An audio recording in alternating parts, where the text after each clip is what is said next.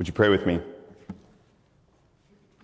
Our Heavenly Father, we thank you for this opportunity to come and look at your word, which reveals to us a good and glorious God who will make all things new and come and dwell with his people. We pray that as we look at and hear from your word, that you would stir up in our minds and hearts um, a vision of you, of your worth and glory, uh, of the joy and contentment that is found at your right hand. And that in, in this vision, that we would be strengthened to walk as faithful disciples of Jesus. And we ask for all this in his name. Amen. Please be seated.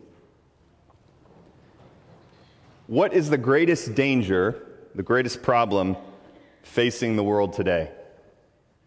In ages past, we, we would have had a quick, easy answer for that, probably something like nuclear war, or uh, that may be too relevant, uh, communism, um, terrorism. Some people today would say the left, others would say the right. Some would say Christian nationalism, others would say CRT. We have many ideas about what the biggest danger or problem facing our world today, but Peter Sanlon, who is a professor of theology and Anglican priest, he says this The greatest and most pressing problem facing the world is that people think God is less glorious, loving, magnificent, and impressive than he is. And then he quotes, uh, he says, J.B. Phillips, who wrote a book in the, in the 60s, summed it up perfectly in the title of his book Your God is Too Small.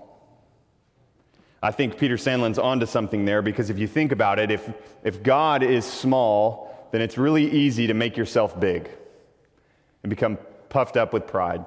If you think God is indulgent and not holy, then you begin to celebrate your immorality. If you think God uh, is not so good that he is full of pleasures forever at his right hand, then you are sucked into looking for joy and contentment and rest and fulfillment in things that are stuck in this world. You go on, like we all do, making idols of people and things and experiences and yourself. And it leads some people in the church even because they, their view of God is constricted.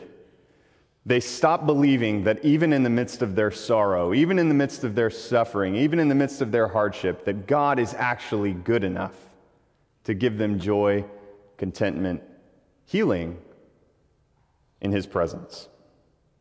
So, what you believe about God, what you believe about God, impacts how you respond to God. It affects how you live before God.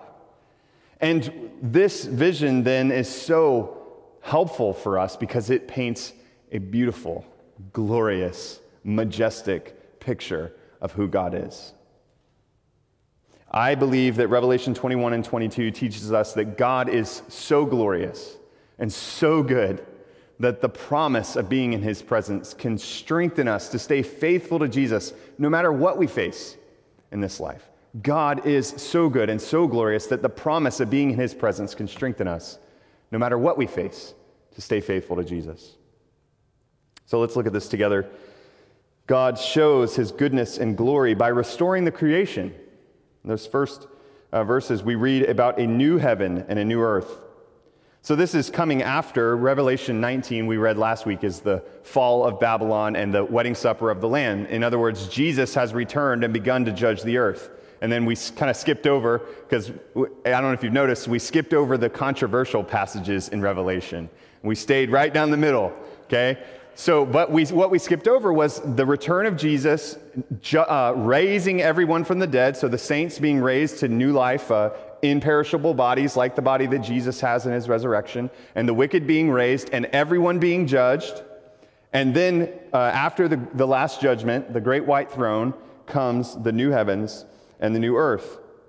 And this new heavens and the new earth is, in some sense, a destruction of the old, but there is also a continuity with the old. After all, it is called a new heavens and a new earth, as if that means something to us, that we would uh, recognize it. Just as Jesus, there were certain things after Jesus was raised that his disciples could sometimes recognize him, and sometimes were not able to recognize him.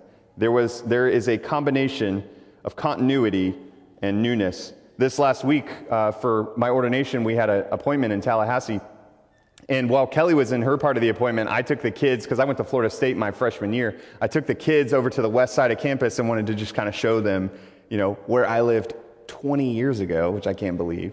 Uh, and, I, and I took them over there, and there was a lot that I recognized. I mean, the Doak is still there, right? You know, it's not going anywhere. And the track, I remember, was there. And generally, the layout was the same, but there was also so much new stuff that was there that I didn't recognize. And I was like, I don't know what that is. I don't know what that is. I don't know what that is.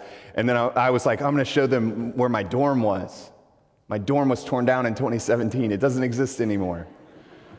And there's something like that. Maybe you've gone, maybe you've been away from your hometown for a long time and you go back and there's certain things you recognize and certain things that are brand new. I think that's a, an analogy for what this new heavens and new earth is going to be like.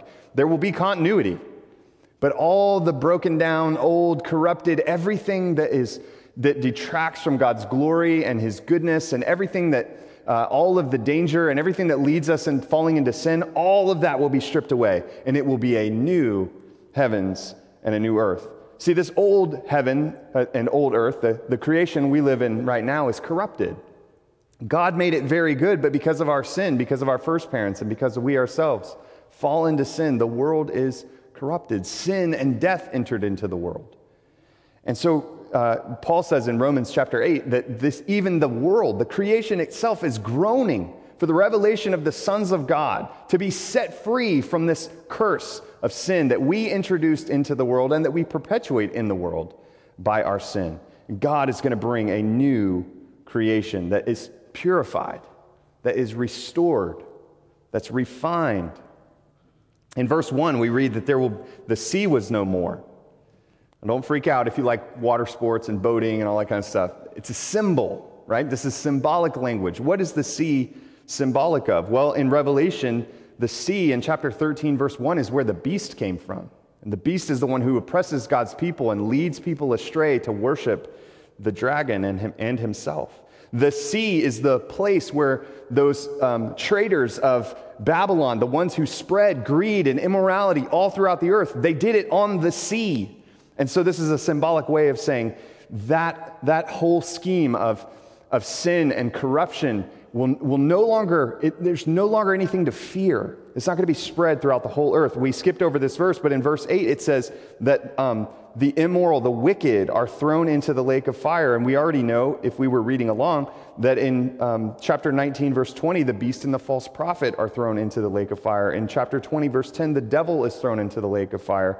In chapter 20, verse 14 and 15, death and Hades are thrown into the lake of fire. All God's enemies, all the enemies of God's people have been defeated. There's no longer anything to fear. We will dwell in security and death and Hades were thrown into the lake of fire. In verse 4, it says, And death shall be no more. No more weeping, no more crying, no more mourning, for death shall be no more. We're going to have resurrected bodies that don't feel older every day, right? That there will be no more sickness, no more tears. You know, I have seven kids, and, and my four year old son, he's, um, he has big brothers, right? So he's always getting in fights and feeling picked on. And last, just last night, I was laying in bed and, and you know, he came in and he was telling me something that happened. He had one little tear on his cheek. One little tear. So sweet. And I wiped it away. And then I thought about God wiping away our tears. Maybe not the tears that are on the outside, maybe all the tears that are on the inside. From all your hurts and hangups and baggage and everything that's been done to you and all the ways that you failed and all the dreams that didn't come true, God is going to wipe all of those tears away. The gates will never be shut by the day. Verses, verse 25. And there will be no night there. Now, maybe you like nighttime.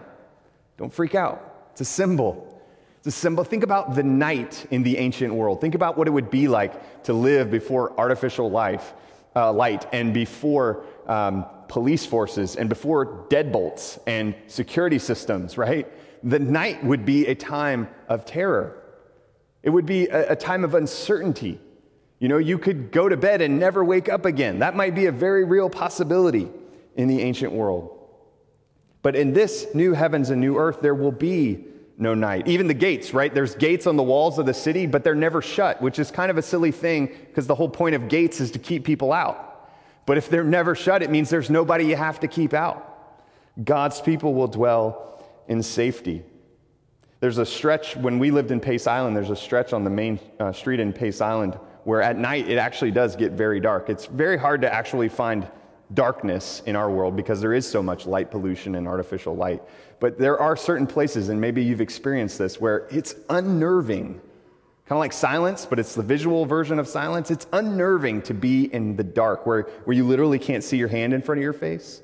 You feel insecure, right? You feel in some way unsafe. I guess maybe I just told you I'm afraid of the dark, but there won't be any night there, for God's light will be the sun. The church, uh, those who love Jesus and follow after him, will have been purified. Uh, John goes on to describe the New Jerusalem in verse 2. He says, um, so interestingly, he says, I saw a new heavens and the new earth, and then he doesn't, ex- doesn't describe the new heavens and the new earth. He describes a city that he calls the heavenly or the new Jerusalem coming down. This is a symbol of the people of God. Because in verse 2 it calls it says that the city was adorned like a bride. And later in chapter 21, the angel is going to say to John, uh, "Let me show you the bride." And then what he shows him is the city, the heavenly Jerusalem. Just as earlier in Revelation, remember he, he heard about the lion of Judah and he saw the lamb. He heard about the 144,000 and he saw the great multitude. So he hears about the bride and he sees this great city. This is a city that is resplendent. The, the gates are made of pearls, and there are jewels everywhere, and the foundations are the apostles, and the names over the gates are all the tribes of Israel, and God Himself dwells there, and nothing unclean will ever enter into it. Nothing detestable, nothing false. Sin will not corrupt us ever again when God makes all things new. You know, do you ever, I mean, have you ever had that experience where something that you've been struggling with in your life and you feel like God finally gives you victory over it? And then what do you discover? There's a lot more junk in your heart too that you need to deal with, right? There's always more sin that comes back to us, comes into our minds, comes into our hearts that we str- continue to struggle against. This day, there will no longer be any sin. We can sum it up in verse 22, or chapter 22, verse 3, there will be no curse there. None of, the, none of the brokenness and corruption and sin and death and sorrow and suffering of this world will be there any longer. There will be no curse because Jesus Christ became the curse for us. Do you ever long to be there? You know, as I'm describing this, do you think about, oh, what it'll be like to be in the new heavens and the new earth? You should. It's that good. You should want to be there.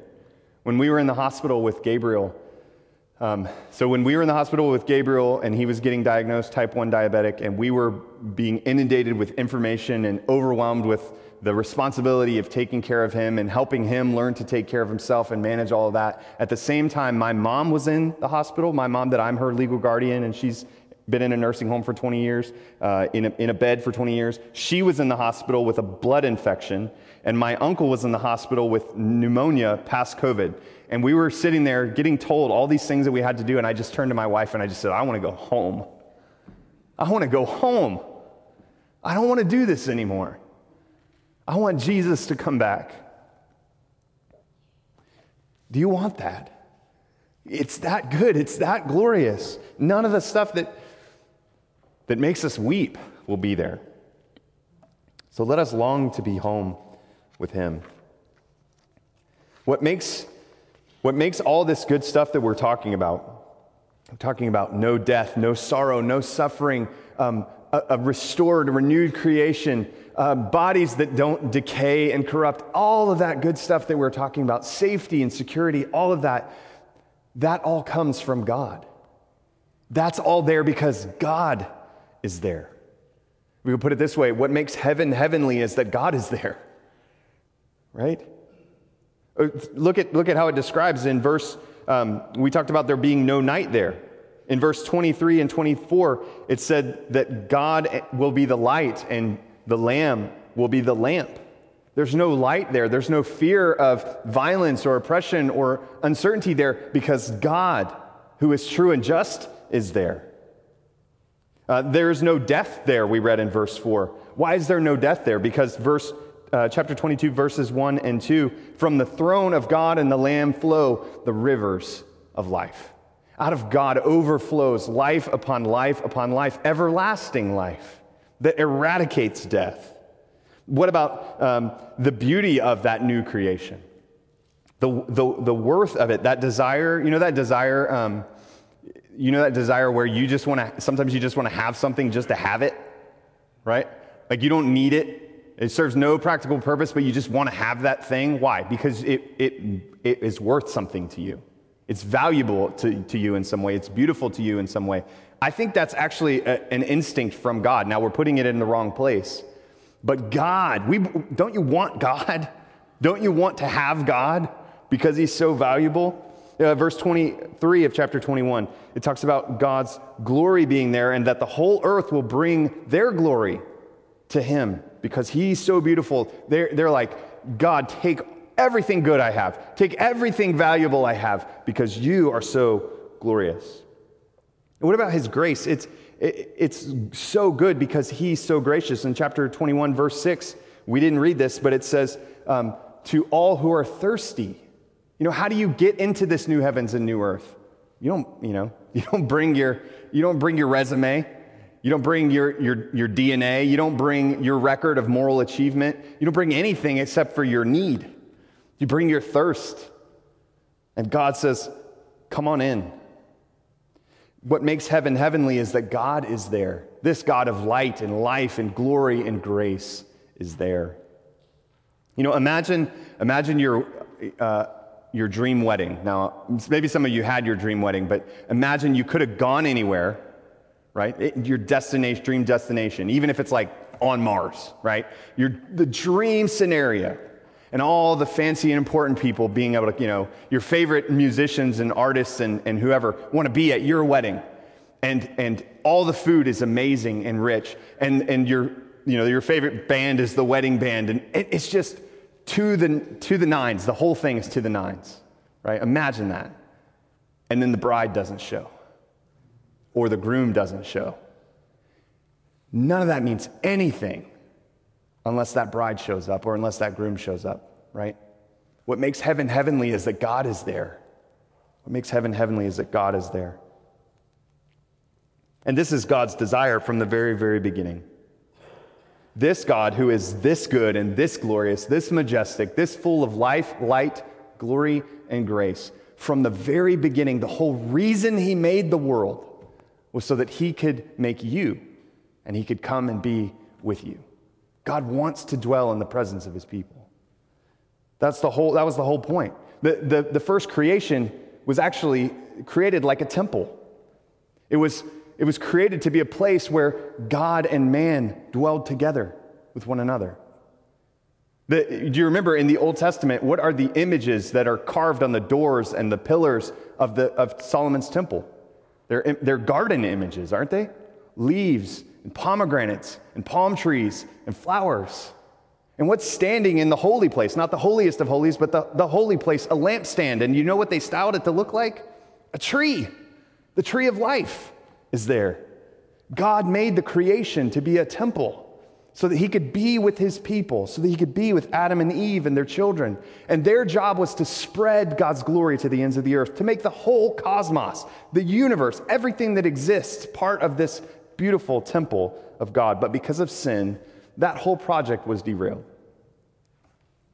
And instead of saying, I'm done with that, God persisted in calling his people and saving his people and sending his Holy Spirit and ultimately sending Jesus to die for sins and to defeat death so that he could come and dwell with his people. God made everything to be a temple, and now he makes the new heavens and the new earth into this temple. In Ezekiel chapter 40, uh, chapter 40 through chapter 48, Ezekiel sees a vision of a future restored temple. And out of that temple flows the river of life in four directions. And John says, There's not going to be a temple here because God will be there. And from the very throne of God flows the river of life. God and the Lamb are the temple. And yet, also, the city is a temple. And the New Testament tells us that the church is a temple and that even individual believers are a temple. And so, what do we do with all these different, apparently conflicting images? Doesn't it show us the intimacy? There's a way in which the, the whole creation, new creation, can be spoken of as a temple. There's a way in which you can be spoken of as a temple. There's a way in which the church gathered can be spoken of as a temple. It's a way of pressing home to us God's desire is to be with his people. He's coming close to us. So, what makes heaven heavenly is that God is there. This was God's desire from the beginning. He wants to give himself to his people. That's the great happy ending of the Bible. The happily ever after of the Bible is God will be there. God will be there. I mean, just think about these people. So, Revelation chapter 21 and 22, this is the climactic vision of this book that we've been working through. And remember, at the very beginning, we talked about that this book was written to people who were struggling, who were pers- being persecuted, who were facing poverty and affliction and tribulation and all manner of hardship.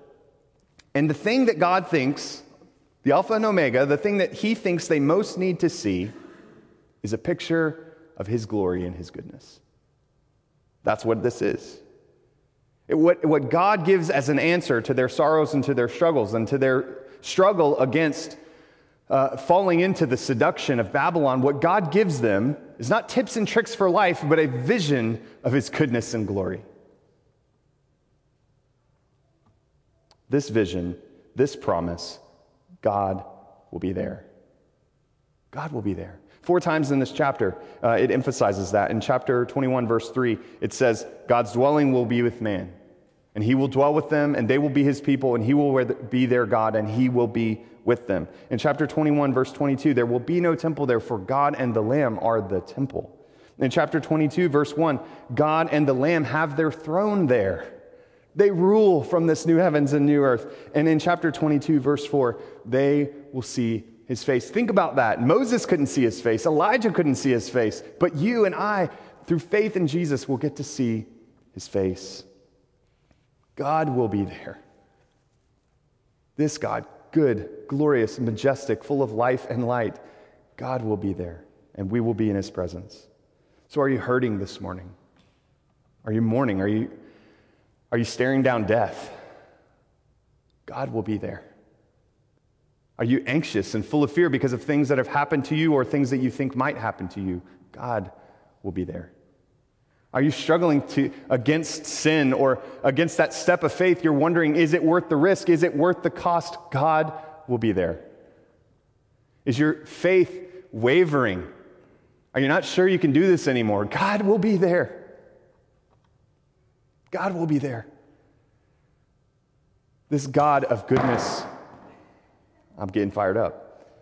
This God, this God of goodness and grace, the promise of his presence, let it strengthen you. No matter what you're walking through right now, let it strengthen you to stay faithful to Jesus. Amen. Amen. Let's pray. Our Heavenly Father, just as we prayed at the beginning, we want a vision of you, of your goodness, of your glory, of your life, of your light. We want to see how loving and magnificent and impressive you are, so that we are strengthened and galvanized and carried through, so that we persevere in faith, and so that we can enjoy your presence forever in the renewed heavens and earth. God, by our flesh, we are foolish and easily deceived. We look for rest and joy and contentment here in this world. We repent of that and ask for the goodness of your grace to fill us. And just as we prayed in our collect, to flood our hearts that we love you so much that the world pales in comparison. And we ask for this all in Jesus' name. Amen. Amen. Please stand.